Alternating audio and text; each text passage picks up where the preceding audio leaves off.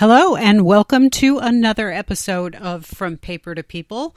My name is Carolyn D. Lachlan. I am your hostess with the mostest, and this is episode 214. This was an easy week for me in a way, and a kind of a nerve wracking one in another. I didn't have to do any work really to record the episode that you're about to hear somebody else did. Actually, two somebody else's did because I was, for the first time ever, interviewed myself on someone else's podcast. And they graciously agreed to let me rebroadcast it in its totality. And so that's what you'll be hearing in this episode today. I was interviewed by two cousins of mine, actually, Brian Sheffey and Danya Williams.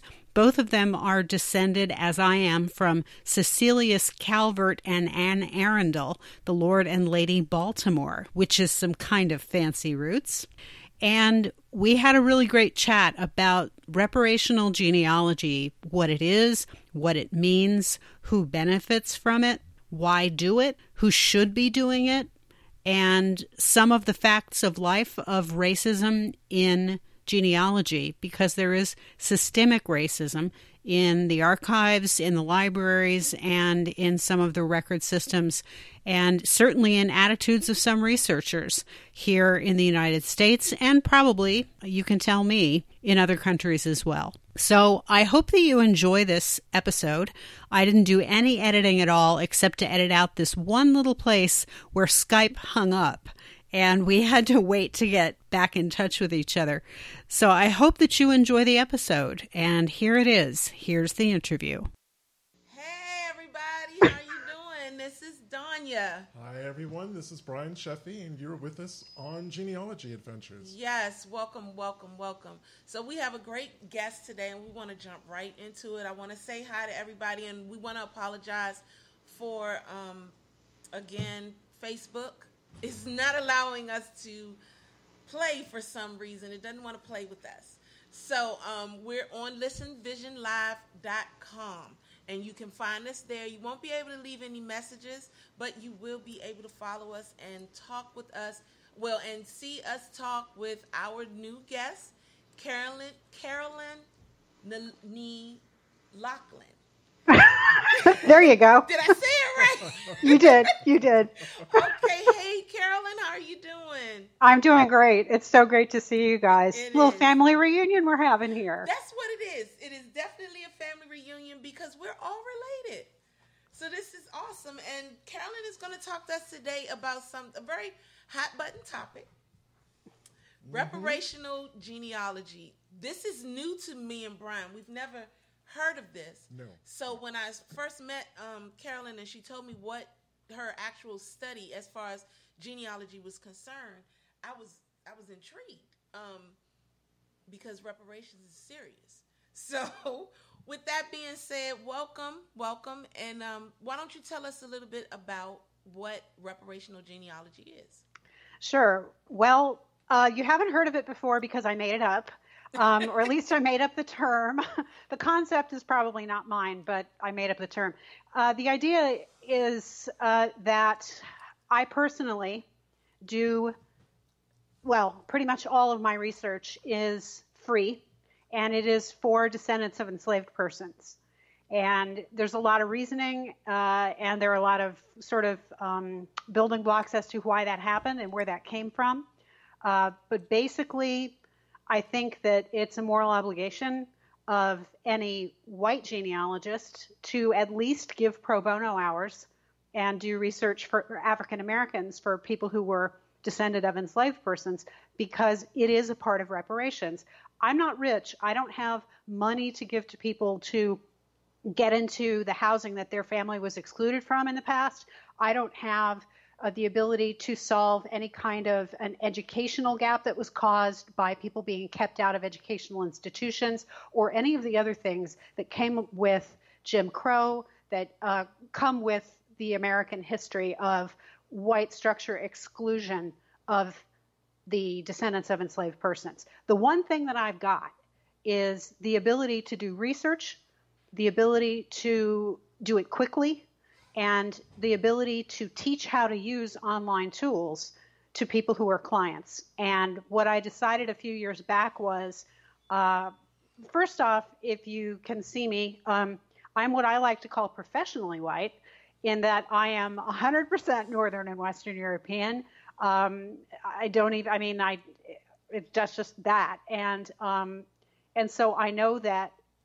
I knew that sooner or later there would be slaveholding ancestors, and I started finding them in 2011. And one of them is descended from our mutual ancestors. And the more I looked, the more I found. And the more I realized that as I was doing the research, it was really easy for me to trace back hundreds, even thousands of years in some lines. And that, to my knowledge at that time, people who were descended of enslaved persons hit the brick wall at 1870. Yeah. And my concept of my own family is one of an incredibly deep rooted family, both here in on this continent and in northern and western Europe. I grew up with family stories telling me about family who came over in 1830 of their own will from Ireland. And when I started to really think about that, uh, I realized that I had incredible privilege and that I needed to do something with that.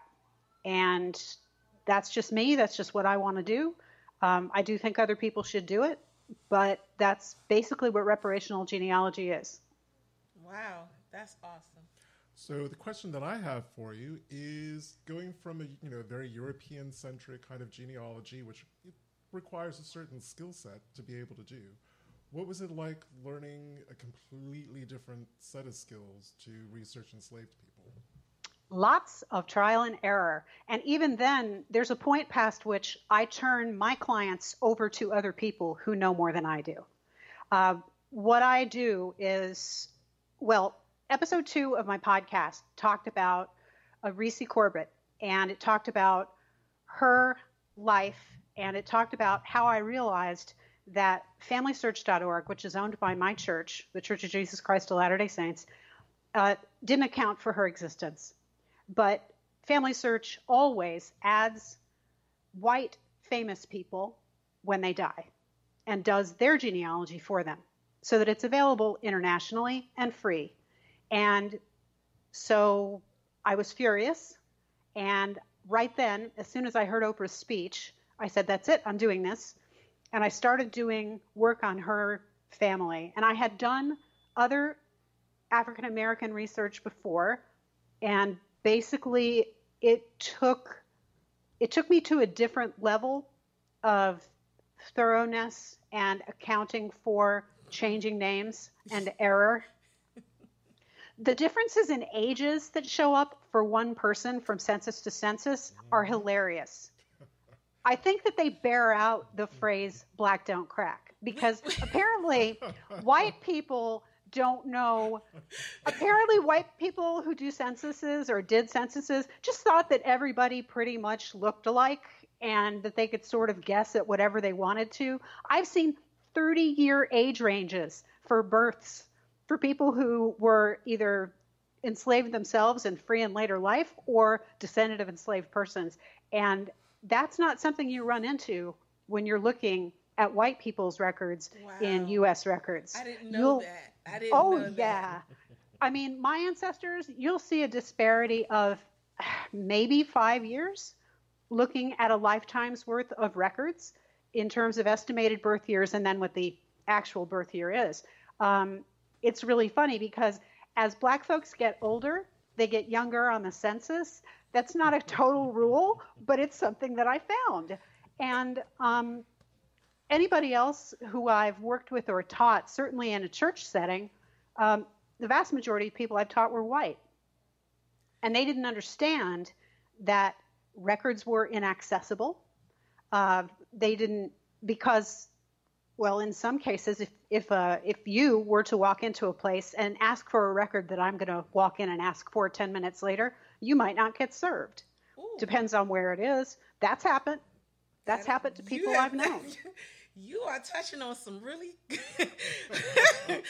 woo you are touching on some you're touching on some things um but i wanted to, to jump in on that uh that black don't crack thing um brian and i when we first found moses mm-hmm. i found moses first and um, for those that don't know, well, most of you guys know, but you might not know, Carolyn. We have a mm-hmm. four-time great grandfather by the name of Moses Williams, and he had 45 children.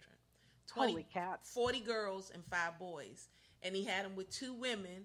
So one woman had 22, the other one had 23. Now, the thing is, is that when when I first found him, we already knew about his son. We didn't know about him. So when I found the Moses Williams in the newspaper, we thought it was him. We thought it was that Moses, the other one. But and in that article, it stated that he had 45 children and, and literally reiterated what I just said. And when I when when I told Brian about that, I told Brian immediately. I'm like, I'm not I'm not going to do that research. That's too many kids. And he just he paid me no attention. But nevertheless, in that article, it also stated that he looked 50, but he was actually 65. Mm-hmm. So that was 15 year difference. Then Brian turns around and finds the obituary. And when Brian found the obituary, we learned in the obituary that only two of his children had died. And the obituary was saying that 43 of his kids were still living and that he died at 115 years old. So you can imagine this research because you see her face. Moses. Sorry, I was stunned to silence for yeah. just a moment there. Because the elder Moses was born 1765, give or take, 1769, give or take, in Virginia. So he was brought from Virginia to North Carolina to South Carolina. Right. So he lived to be 115. So that was 1884. 1884 when he died. Yeah. So all of the 45 children were born in the depths of slavery, which right. we're all, you know, we're, we're actively searching for them. Right.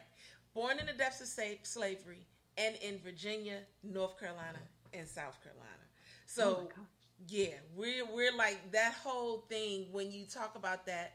One of the first things that I said to Brian was like, "Do we have to go back like that with all of our family now?" Because I'm like, how is it that you look 15 years younger than what you're actually than what you actually are?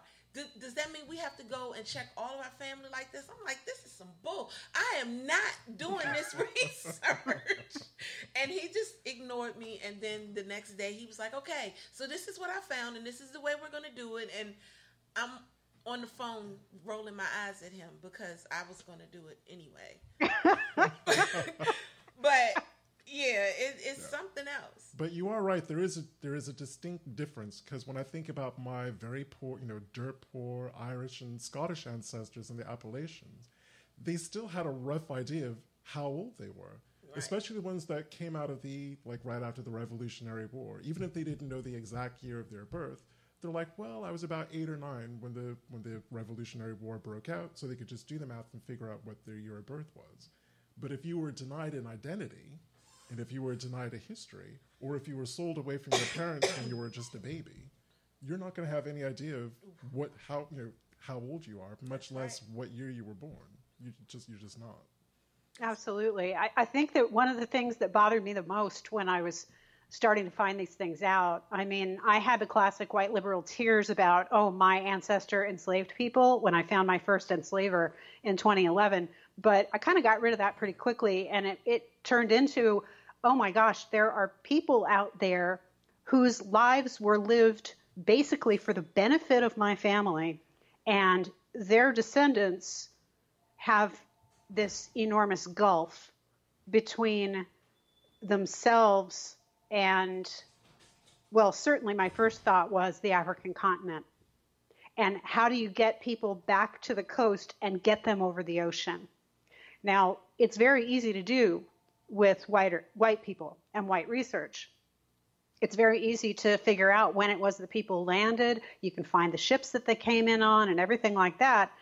I'm not super sharp in how that's done with enslaved persons when they were first brought over. And that's when I hand people over to people who know better than I do. But um, in terms of, of what I do, is I work in Ancestry first with all the records that I possibly can. And I find all the information that I can from the person that I'm doing the work for. And then I just build backwards from what I know to what I don't know. And I use a technique that I call shrubbing, which is a little bit more than cluster research. It's kind of cluster research squared.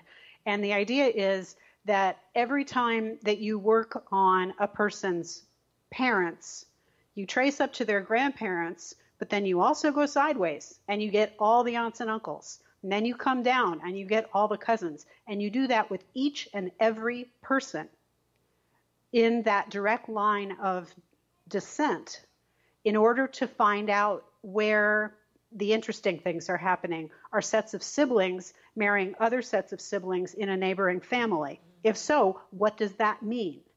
Um, and the same kinds of things where you find cousin intermarriage. I certainly find it in my family. And um, those kinds of skill sets aren't called upon quite so much when you're researching a strictly European American tree. Um, I think it's a good idea to do it because you end up accounting for infants who died under the age of 10 because the census is taken every 10 years. You find people who uh, died without issue. That's important. It's important to me because I'm going to die without issue. Um, those kinds of skill sets are important, but they're really, really important. And that's how I developed them by working in African American trees. That's how. So that's one of the ways. that's exactly how we do it. Just the way you just said. That that's that's it. that's what we do. We um we we take that type of you call it shrubbing. Yes. Shrubbing, okay. because it's not a tree; it's a shrub. It's a shrub. It's a... You're right, and and that's that's exactly how we do our research. So my question to you is, can you give an example of a time where you helped someone um, as far as that's concerned, and, and and what did it what did it give them? Like what? How did it connect them to somebody else? Yeah, I had I had and I've had two trees connect to a common ancestor um, you know, within Ancestry, within my account, I've there's a separate space for each of the trees. Um, but when you add a record to somebody in one of your trees, if you've already added it to a person in another one of the trees that you own and are researching in Ancestry, it shows that attachment shows. Mm-hmm. Um, and so I was working on a tree for one woman who lives in New Mexico and whose family originated uh, during enslavement in Texas and in Mississippi before that. And another woman came to me, or I came to her, I can't remember which. Frequently, I just approach people and I'm like, hey, can I do your research? which is really, it's like, I mean, and they're like, who is this woman? You know, but I mean, I accost people on, on Facebook from time to time and ask if I can help out. And um, the, the amazing thing was these two extremely different women, one living in Texas, the other living in New Mexico, having descended from Texans and Mississippians, both descend from the same Mississippian who served in the U.S. colored troops. Wow. And uh, not only that, but by the way, uh, a census taker said that this man, Moses, uh, and this woman were, I know everybody's got a Moses. Um, it's just like Moses, Moses, Moses. Um, his, they said it was his wife with whom he was living. It's not, it was his daughter. Mm. But the age difference didn't necessarily point that up. There is a history of older men marrying younger women. Right. And so that wasn't necessarily it. But I had to kind of figure it out according to by looking at both of the trees and assessing relationships in both of the trees. Now, there's a certain amount of what I do that is just simply being inspired by the Spirit. That's just what I do. Um, for me, this is a spiritual exercise, it's a religious exercise. Um, it's a lot of things that don't have to do with all that training that I got, getting a history degree and a law degree and all that kind of stuff. It's simply folks show up. And the other, the other example I can give you of that is a friend I made on Facebook. I said, Let me do your tree. And if you want to, we'll discuss it on my podcast. And if you don't want to, we won't. It's totally up to you. And he said, Okay. And he let me he let himself be a guinea pig. He was very, very nervous because he said, All you're going to turn up is, you know, enslavement and ugliness. And I said, Look, that's going to be part of what I turn up. But I'm going to turn up other stuff too, I'm sure. Let's just wait and see. And he said, Okay. And I worked on his dad's side, and that was very interesting. And then I worked on his mom's side. And in his mom's side, I found a woman named Dicey. And Dicey was born into enslavement, and her mother was living with her in the 1920 census, I believe. Uh, her mother was still alive and could not read and could not write. Dicey could read and write and owned her own property. Right, She Dicey. owned the house and the land that she farmed with her family. And she had children. And the thing that was so interesting to me was that those older children, as you're looking at the earlier census records, can't read, can't write. Then they can read and they can write, but they've only had to second grade schooling or so. Right. The youngest of her children had full high school education and graduation. And her grandchildren moved north and got baccalaureate, master's, and doctoral degrees. Wow. Awesome. Which, And that was amazing. Which is again a really good point. Whenever you're looking at census return, census records, don't just click and save the information. Open those bad boys up. They're just filled with so much information that actually kind of really brings your ancestors and the extended family to life. Just little things like you can track someone's ability to read and write. Like I said, you can see the point where they couldn't, and then you can see the point where they could. Exactly. You saw the change, and that that was hmm. that was like with John Yeldale. Yes. Yeah, yeah. And then and and the thing is, is that you have you know there's so much information in the census record that people tend not to to see. Like I was talking to Yolanda. Yolanda. And um, hey sis, I know you you watching. and um, I was talking to Yolanda today, and we were talking, and um, we began to realize exactly when Lady Leela married um, the Morgan guy, Right. And we found that in the 1930 census. Now, in most instances, you have the 1910 and the 1900 that'll give you years of when they were married, and you can go back from that. But in the 1930 census, it actually gave what her age was and the year she got, and the year, the how old she was when she first married. Well, the 30 census says she was 22 at that particular moment, but she was 21 when she got married. So guess what? She got married in 1929 because it was the 1930 census. And you know, we were talking about that, trying to decipher because he ended up marrying three different women, and we were trying to decipher who was first, who was second, and who was third. So that's how we got to her being second. But it was really, really um, neat to be able to do that and and put that down. But that's the kind of work that you have to do as far as researching in African American history. You don't you don't have to do that in when you're you know researching European history. And um, I guess my next question is knowing that I am a descendant of a white family who who was enslaved how how do you help how would you help me Okay, so basically, if I can get to a place where I can understand where the family, the African American family, the enslaved family, was enslaved, if I can find them being born before 1865, then I can start to understand okay, this is the location of where your family was, you know, at this moment.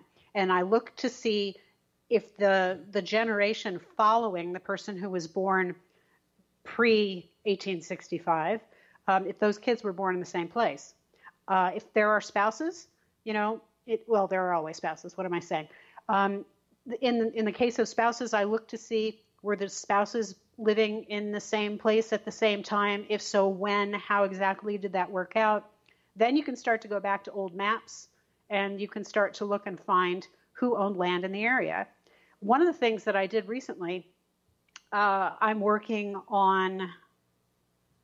Oh gosh, now which tree is this? Uh, it's one of the reparational genealogy project trees that I'm working on, and someone else in the family did some really great work. And so I don't usually believe other people's ancestry trees. Other people's research is crap. I do my own.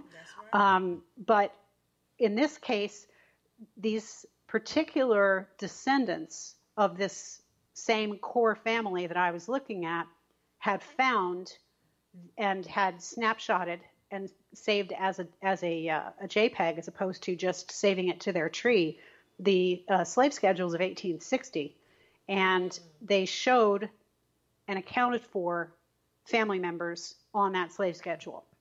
And um, honestly, I don't have any reason to doubt that because there are people who are in this to win this for their own family reasons, and they're doing better, more thorough work than I am in that way. So I frequently message those people and say, How did you find that out? And if that's something that's true, I save it to the tree, and we start to be able to find who were the owners of the enslaved people, who were the enslavers. Was and? Because what I did. That's exactly what I did. That's that's how I found Martha and who she and who she was, um, who her family was. That's, that's how I ended up. Which was shocking is I don't know what, but that's how I ended up finding out who her parents. Well, at least one of her her, her mother was, which was Creasy, and yeah, that's exactly what I did. I did that exact same thing. 1850 and 1860 slave schedule. yes. Well, I have a little tip. I have a little tip for those slave schedules because I'm going to admit that for the last couple of years I've just avoided them because if you if you don't know what to look for, they're not particularly helpful Right. because you don't. Very rarely do you see names. Sometimes they do, but most of the times they don't. So I've started working with. I will find the estate inventory for the enslaver because that way you have the full list. You have a pretty good idea of what their rough ages were, so you can work out their year of birth. Then I go back to the 1850, 1860 schedule, and then I mm-hmm. start doing the comparison. Yeah. I'm like, oh, okay, we've got a mul- mulatto female, age 35. Oop, there's her three kids. Well, that's going to be Martha, Ann, Lewis, and Simon. And I can literally start writing out their names. It gets a little bit trickier with people like James Henry Hammond, who had hundreds of enslaved people. So you're going to have multiple people with the same name, roughly the same age. So it is a little bit trickier for that one, but I'm pretty, I'm, I'm getting pretty good at it with, say, someone who enslaved 20 or less people. But that that's my little tip. Yeah. Get get the estate inventory, get the will, get the actual list of people, start noting how old they are and their name and their year of birth. Then go back to the 1850 1860 slave schedule and start making those comparisons. Right, and then that's basically what we were doing with the um. But because the the Edgefield Slave Record Book had already done that portion of our work, they it's like already written down. It's there, so we were able to actually make those comparisons. And then, so when I found out, when I realized that the same amount of people in the Edgefield Slave Record Book, it was like ninety three enslaved people for Whitfield Brooks. He had like 93 of them, 91, 93 um, enslaved people. And then I looked at the 1850 slave schedule and it was the exact same number. That meant that I had the names of every last one of his enslaved people who were listed on that 1850 slave schedule. And then he also was very meticulous in keeping families or who the families were. And he had three sets of families.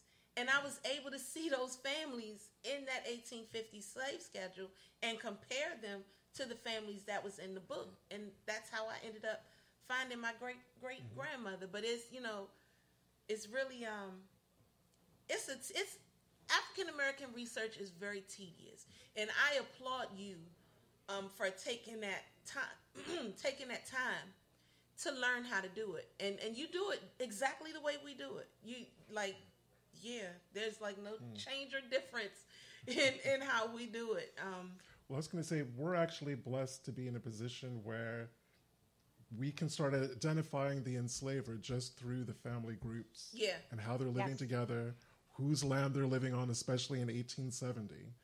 Because I think that's a lot of things, especially for newbie African American researchers, is getting their head around dower slaves. And for those of you who aren't familiar with that phrase, if you had a, f- a woman coming from an enslaving family marrying a man who came from an enslaving family, she was bringing her enslaved people, which were her property. Right. They weren't her husband's property, they were hers. Right. So you think women have to go move home, it could be a completely different county, to go, you know, set up house with their husband who may decide, well, I'm kind of bored living in Fairfax County, Virginia.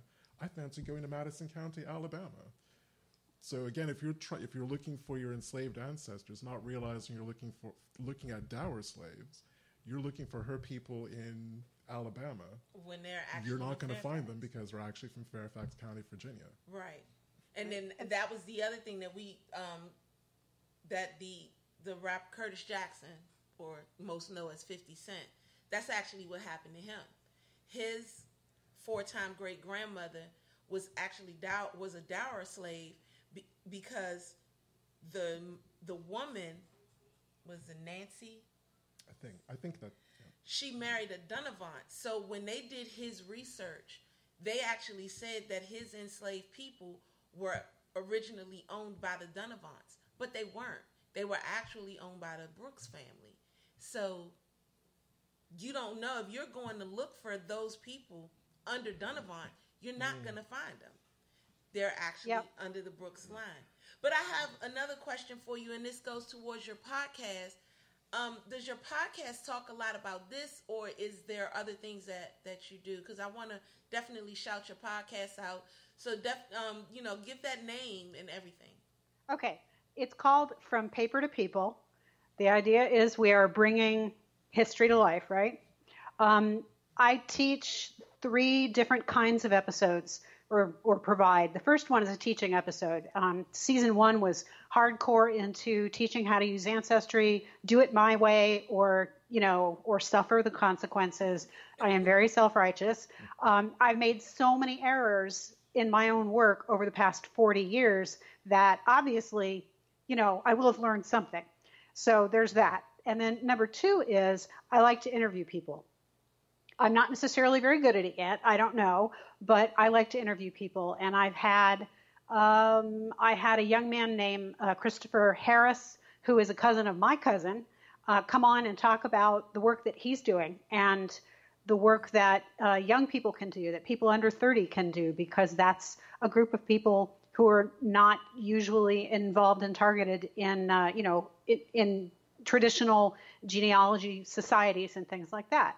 Um, I've had other kinds of interviews with other podcasters or with historians, um, like uh, uh, the, the slave. Uh, oh, shoot, I'm losing my words. Um, uh, Joe McGill. Um, he does the Slave Dwelling Project. I had him come on and talk about his project and how it is that that he teaches and things like that. So that's another way that I use the thing. And then the third the third way that I use this little soapbox that I have is uh, called the Family Cookbook. I want people to come on and present to me and everybody, but certainly what I do is I say, all right, we're going to talk today about my great grandmother, and here's the one thing that I know that she used to cook, and I'll talk about her, tell a story about her making the thing, you know, or whatever my dad recalls about that or something, and then I'll give the recipe. Because food is genealogy. Food is American history and human history and family history. Well, I can't share my mom's macaroni and cheese. I'll die. Macaroni and cheese, potato salad. I can't give y'all that. If I give I it to you. I'm, I'm out. So I, I, unfortunately, I can let you taste it. But that's about it. Well, I'll considering deconstruct the, the recipe. considering the pair of us, we you know we both descend from a lot of enslaved cooks, Yes, we do. Yes, we do. And we can Yeah. cook. and we can cook. Yes. So I've got a question for you. Considering we live in very interesting times, and I think that's the adjective I'm going to go with. We live in very interesting times. Alrighty. Have you, be- and you're a very forward person, which I love about you. You are not shy. You are not backwards and coming forwards, as the British would say. Um, have you been getting any pushback about the, the reparational work that you're doing? Of course. Um, it's usually on Twitter, although I did, okay, here's how it started. I started teaching in my church. First off, I've only been Mormon for 10 years. So all the work that I have done, I was called to do spiritually hmm. by my ancestors and the ancestors of others, and that had nothing to do with where I did or did not go to church. It happened that that part of being LDS fit together with who I am, and so now that's what I do. I only started teaching in 2015. I had no idea I would be good at it. Um, it turns out that it's sort of my nature because I'm an atypical learner. And the thing that was most disturbing to me when I first started teaching was that the wife of one of the members of the bishopric at my church tattled to her husband that I was enforcing in every lesson that I taught at the Family History Library that if you are white and you have enslaving ancestors, you must share your information online. And I would give a variety of ways and a variety of places in which you could do that. Share the documents, share the accounts, allow people to find that stuff and use it for themselves so that they can find their ancestors. It's a moral obligation, and there is no question about it. This woman didn't like that. She went to her husband. So she complained to her husband, said that she never wanted to work with me again.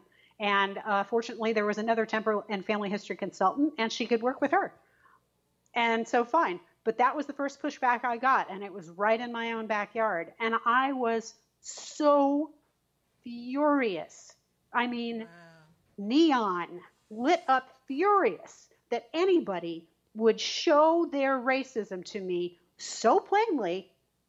I mean, not that they should be racist anyway, although we all are, and not that it should be covert, but this was really disgusting to me.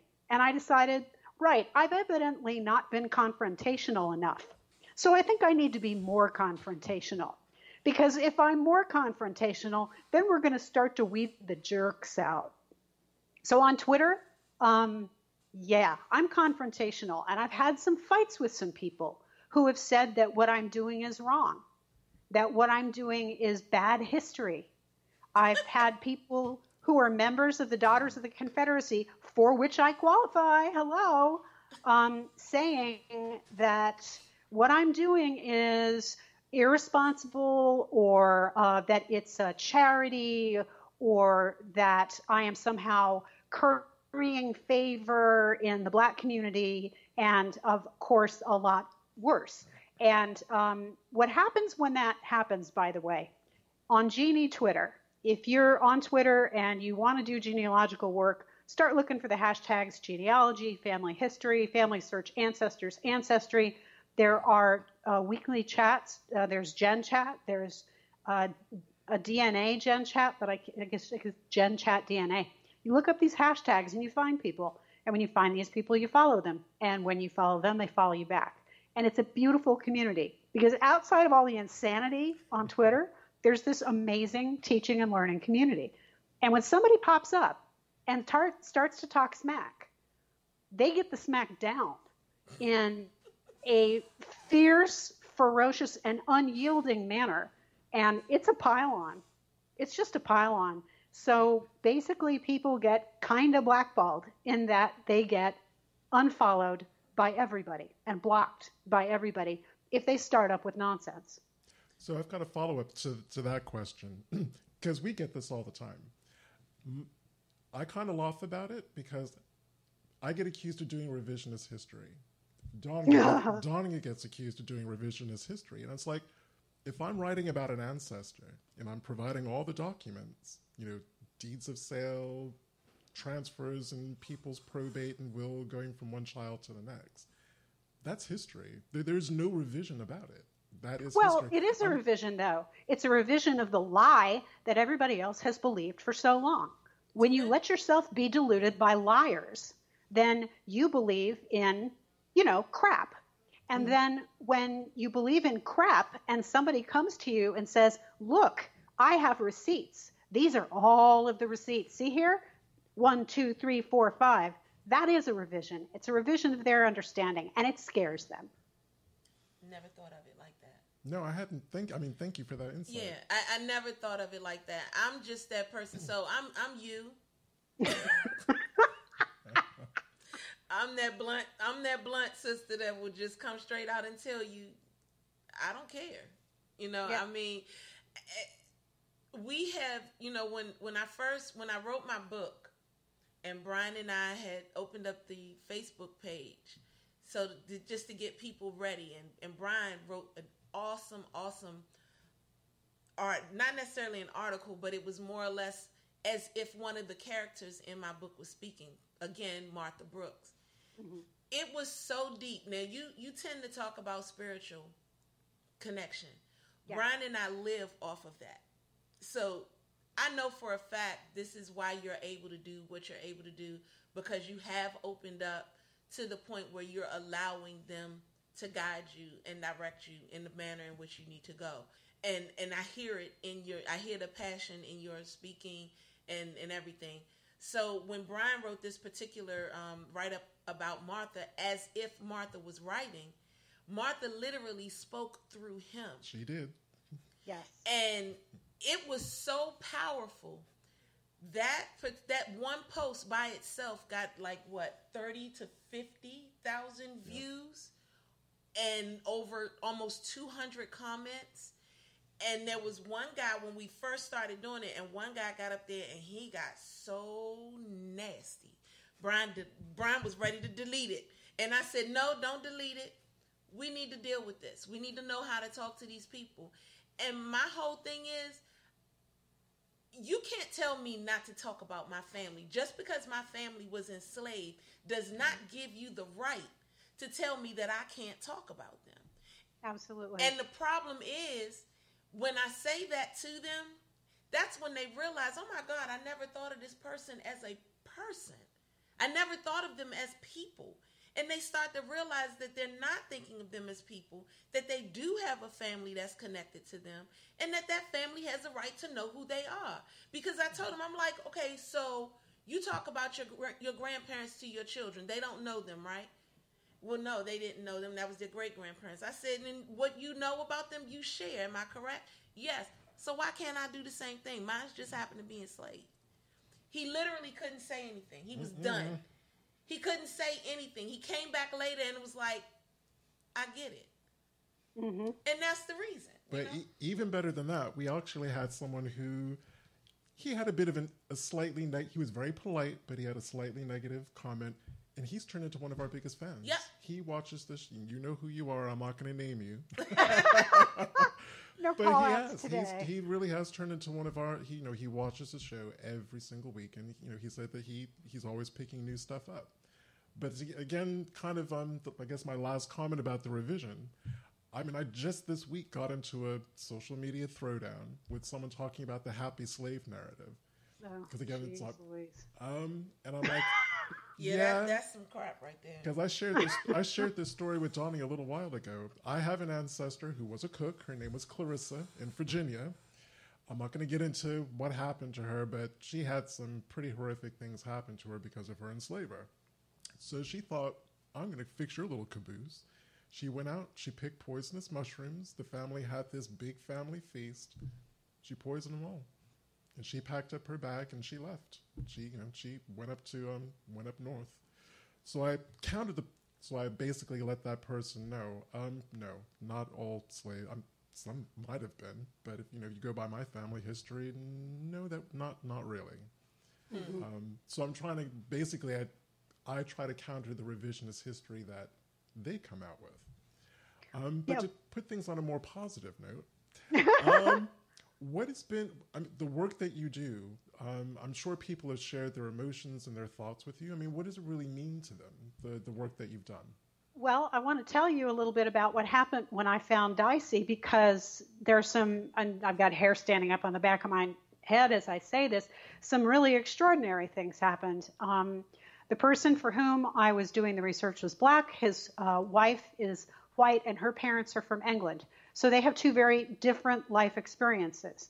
Um, and mostly I was actually communicating with her because he was really kind of timid about not wanting to hear bad stuff. While I was messaging with her, having done a bunch of exploration and having committed to this tree a bunch of information that, that had come through hints and through research, um, Dicey and another woman came into the room and um, I'm not saying I full on saw a person. I'm not saying I'm a Long Island medium. What happened was my consciousness of them was raised and they started to speak through me. Dicey did. I don't know who the, the slightly smaller woman was with her, if that was her mother or someone else, but uh, Dicey started to say to me, Tell my great great grandson this. And so I was on Messenger and I was typing to his wife, and I was like, oh my gosh, Dicey's in the room. This is what she has to say. And fortunately, I can type fast. So I was getting it out. And she was saying, um, uh, I claim him as one of my own. I'm proud of him. I love that he plays music. I'm glad that he's getting an education. And she was saying all of these things that were so supportive of who he was and who he is and eventually i well what then she she left and i said and she's gone now. And his wife said uh okay. And i said relay this stuff to him at a time when i know that you know that he can hear it. Because that's not necessarily something i would know. And i don't want to tread on his understandings and where he is. Because one thing that i found is it's easy for me to charge in and say, look at all the stuff that I found. But this is trauma Right. for you. This is serious trauma. For me, it's an intellectual exercise to a certain extent that it isn't necessarily for the recipient of the work that I do. And so I have to be very careful about parking and waiting. So she passed the information on to him. He approached me on Messenger and said, um, Let me understand what you're saying. and he doesn't have a deep spiritual tradition or anything like that. And he said, I'm not sure I believe anything that you're saying. And I said, You don't have to believe it. I simply have to relay it to you. And uh, in the end, we had a conversation where we looked at all of these records and showed that she owned property and that she made sure that all of her children were educated. And that's how his grandfather or great grandfather got to New York from South Carolina and how all of these things happened and um, and and how his life became what it is today. And he retreated from me for a while, and then he came back and he said, and I mean, I'm months, and then he came back to me and he said, you know, thank you for helping me to find this woman. She's meant so much to me, and the things that have happened in his life in terms of his edu- education and his increasing on a path towards physical health um, are all attributable to the knowledge of his family. I firmly believe that. I firmly believe that. So, what did you know those things about him?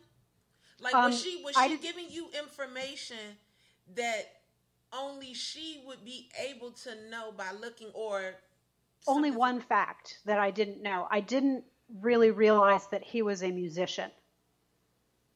She said that is who we are in this family and that is our tradition. But the other things were a weird thing happens to me when somebody is present, whether it's my mom who died in uh, 1993 or it's somebody else. I felt my mom sit down inside my body and hang out for a concert that I was at and she was all about the concert too. It was it was an amazing thing. And um, and I leaned over to to the friend next to me and said, "My mom's here." And he looked at me and I said, "She sat down with me and she's here inside me." And I mean, I can't explain it any other way. And he looked at me. He said, "Okay." You know, he was accepting of that. He was cool. But otherwise, um, what happens is I cry, but it's not a sobbing crying. It's a certain feeling that comes over me, and it comes with tears.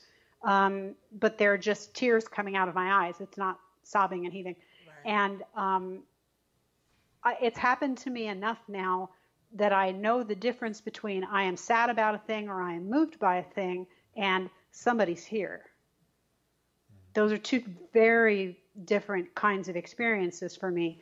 I can't call on them, I can't make them happen. They show up when they do, and that's pretty much it. Don't they just? don't they? but it's a it's a very it's it's a very clear and firm understanding that I have now um, that I have a very close relationship with the other side. That for me the veil is very thin, yeah. And that people cross over. Um, I've had people come to me in dreams. That's one I know a lot of people experience. Um, but that spiritual experience is one that I've come to count on, and that honestly I get disappointed about when nobody's coming through, and I'm saying, please help me.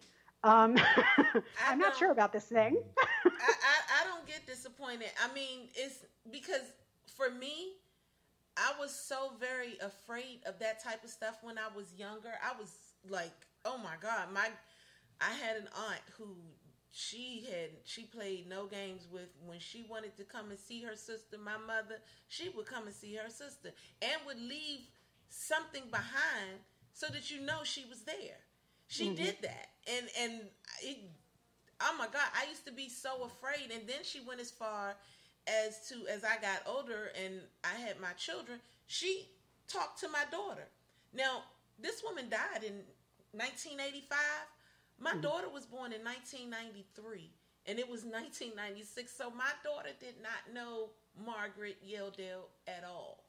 Mm-hmm. She didn't know Margaret Yelldale, but yes, she was standing over there by that daggone window talking to this lady. And mm-hmm. I'm like, what lady? While I'm slowly getting up, putting on my shoes. she was like, the lady, right? I'm like, well, what's the lady's name? And she said, Margaret. I'm like, all right, well, you tell Margaret, go and go to the light, and and we about to leave. And I left. I took my daughter, me and my pregnant self, because I was pregnant with my son at the time, and we left. But it scared it. I was so afraid of it, and that was the way. That's when I feel like spiritually, God knew. Okay, we're not gonna reach her this way. I need her to do the the live people first, and that will introduce her to those who are dead. Mm-hmm. And that's what that's what happened. I started just researching my immediate family and learning that my grandparents had five to six hundred descendants, and I mean, like my family's huge, but my family is just a a, blit, a drop in the water compared. My immediate family is a drop in the water compared to what we found now. Like it is amazing how large we really are because now we're we're pulling in the cousins and the the children of the siblings of our grandparents and great grandparents and so on and so forth and it's unbelievable and i feel like you you know there is an obligation as genealogists as a whole for us to be able to share the information that we found. So that leads me to this one last question. How do you how do you feel about this being added into schools? And have you ever spoke at a school and or conference about it? I have been begging to be able to speak I, uh, right now I live in, uh, in in the house that I grew up in because we're getting it ready to sell, and it's easier for me to be here than to be elsewhere. And um, I have been begging people, um, either at senior center or in schools, to let me come and talk to children about the importance of doing family research and finding ways to get people onto free ancestry and to get them onto family search and to get them to do the most important thing, the fundamental thing, learning how to take folklore. Because folklore is where it starts. Mm-hmm. It's not always going to prove out to be right, but it is the beginning of what you know. And it also gives you an interesting uh, insight into how it is that people think about themselves when you hear the stories that they tell. You know, it betrays something very interesting. Um, I think that it's key. I think that it should be done. I think that there should be a unit in history or social studies in every single grade that carries on this kind of education that teaches best evidence and best research and that teaches that tying into family helps to give roots for, you know, at the risk of being trite, to people. And that it's possible to do this for people who were fostered or who were adopted.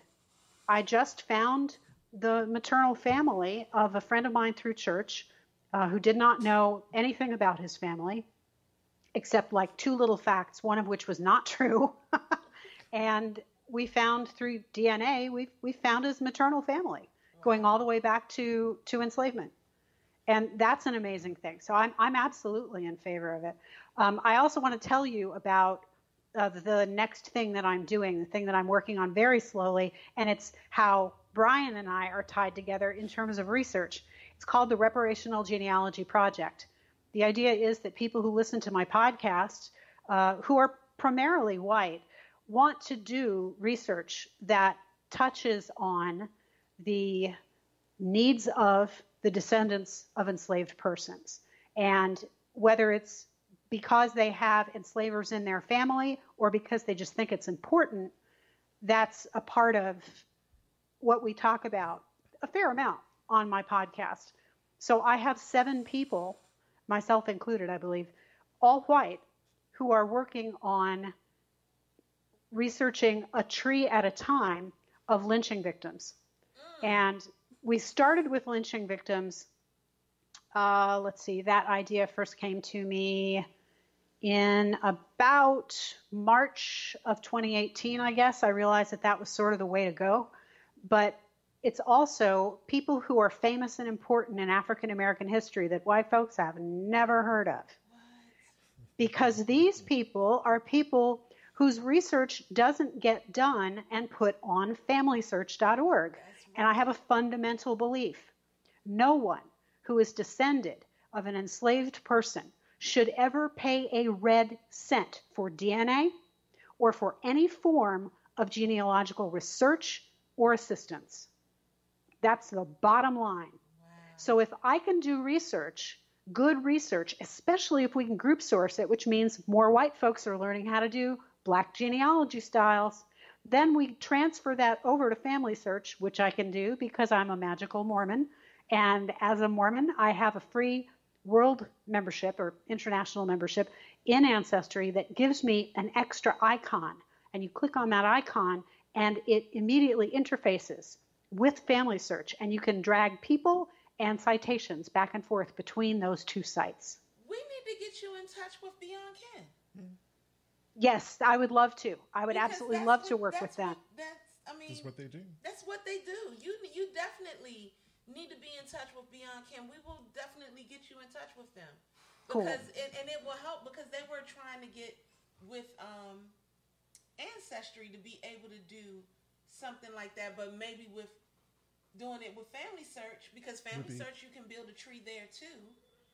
So, yeah, but Family problem? Search is a bad place to do research, though, as in my personal opinion, because there aren't enough documents and it's too easy to make mistakes because the um, the the uh, research to tree process is clunky. It's better to have uh, your own little hermetically sealed room in Ancestry, do all your work there, make all your mistakes, clean them up and correct them, okay. and then, and only then, transfer the people over one by one. Frequently, there are duplicates in Family Search. You have to merge those. You have to clean that kind of stuff up. Um, I would trust somebody who is a member of the church who's been working in Family Search for a long time with that uh, over somebody who is not that familiar with Family Search. So basically, you need to get you next to a Mormon.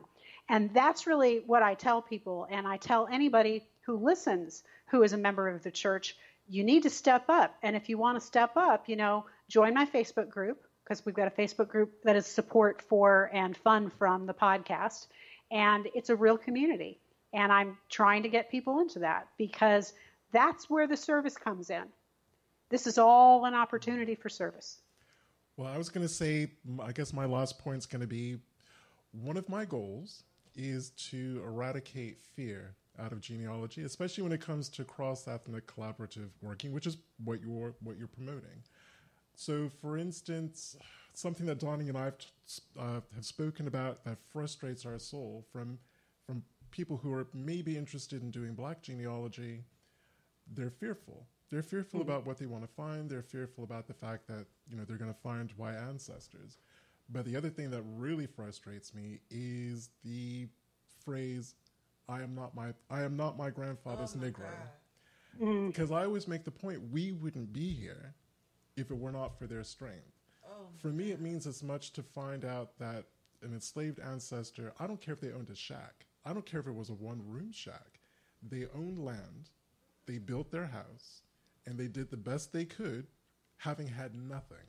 So, That's right. And that actually that actually gets me. And our producer is kind of giving us the two minute the two minute warning sign. But what I was saying is, you know, I think that's the reason why the work you're doing is really important. Is the work that Beyond Kin is re- doing that's really important. so project, many of them. Um, Sheila Hightower Allen project. Yep, and so many of the genealogists that we work with, Robin Foster, Bernice Bennett. I mean, the list just goes on and on. Um, yes. I just really hope that that's going to be. I hope we're, we're just forming a zeitgeist for people to just get over their nonsense, roll up their sleeves, and work together. Right. Yeah, absolutely. I mean, that's that's what it's all about for me.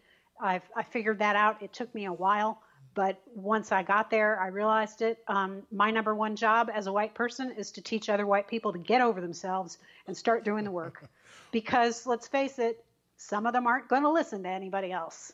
Yeah, so, that's true. you know, I'm I'm the cold slap slap in the face with a wet fish, So- and I hope it works.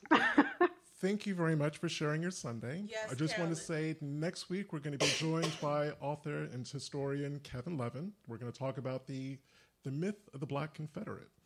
Um, so I'm sure we're going to get lots of interesting comments on that show. Yeah. oh, thank you. And Carolyn, I would like for you to definitely send all of the information about your podcast and everything so we can post it and make on this particular video once because we will reshare the video onto the Facebook page.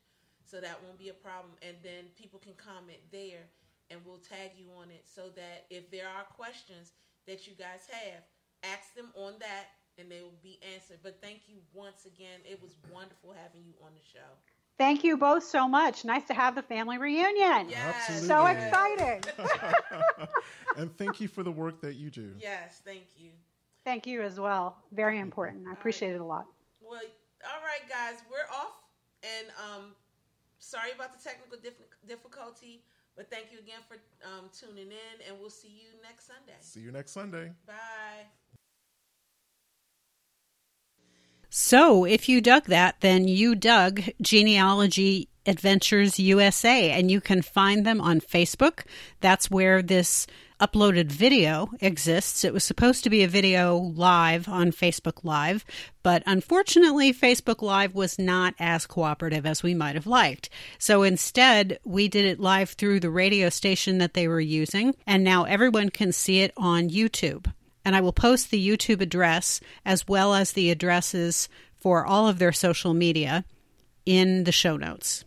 But you can find them on Twitter, you can find them on Instagram, and they're great to talk with. They are amazing people. I am so glad that I found some family. Very exciting stuff. Now, there's one other thing that I want you to know, and that is I am starting to post full screen not just on the telephone, but full screen teaching episodes about little things like how to set up all of the information that you need to have set up in Family Search, or something slightly bigger, how to convert family information from one profile in Ancestry over to its parallel profile or to a new profile in Family Search. That's something that's specific to members of the Church of Jesus Christ of Latter day Saints, but that everyone, I think, would like to see. And it's a key part of doing reparational genealogy.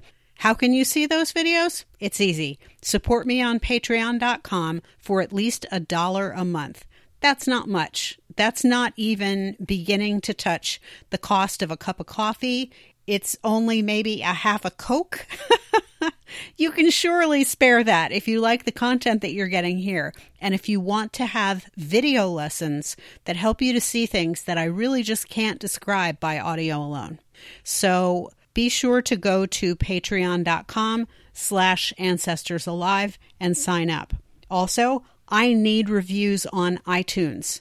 I really need them. I need positive reviews, five star reviews. If you like what's going on here, please go to iTunes if you use iTunes and put a review in there because I'm looking for corporate sponsorship. Patreon just isn't cutting it, and there are things that I need to be able to do in order to advance not only the reparational genealogy project, but also this podcast.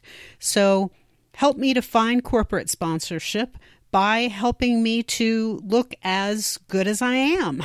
Help everyone to understand how much you enjoy this podcast by signing on there and adding a five star review with an actual written review attached to it.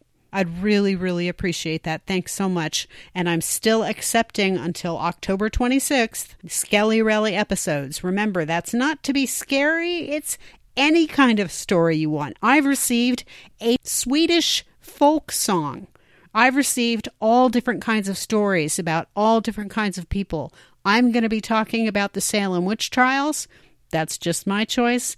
But whatever it is that you want to say about somebody, all you have to do is grab your phone, record a video, put it in the email to me at ancestorsalivegenealogy.com and be sure to put Skelly Relly in the subject line of the email that you send me. That's all you have to do. It's that easy.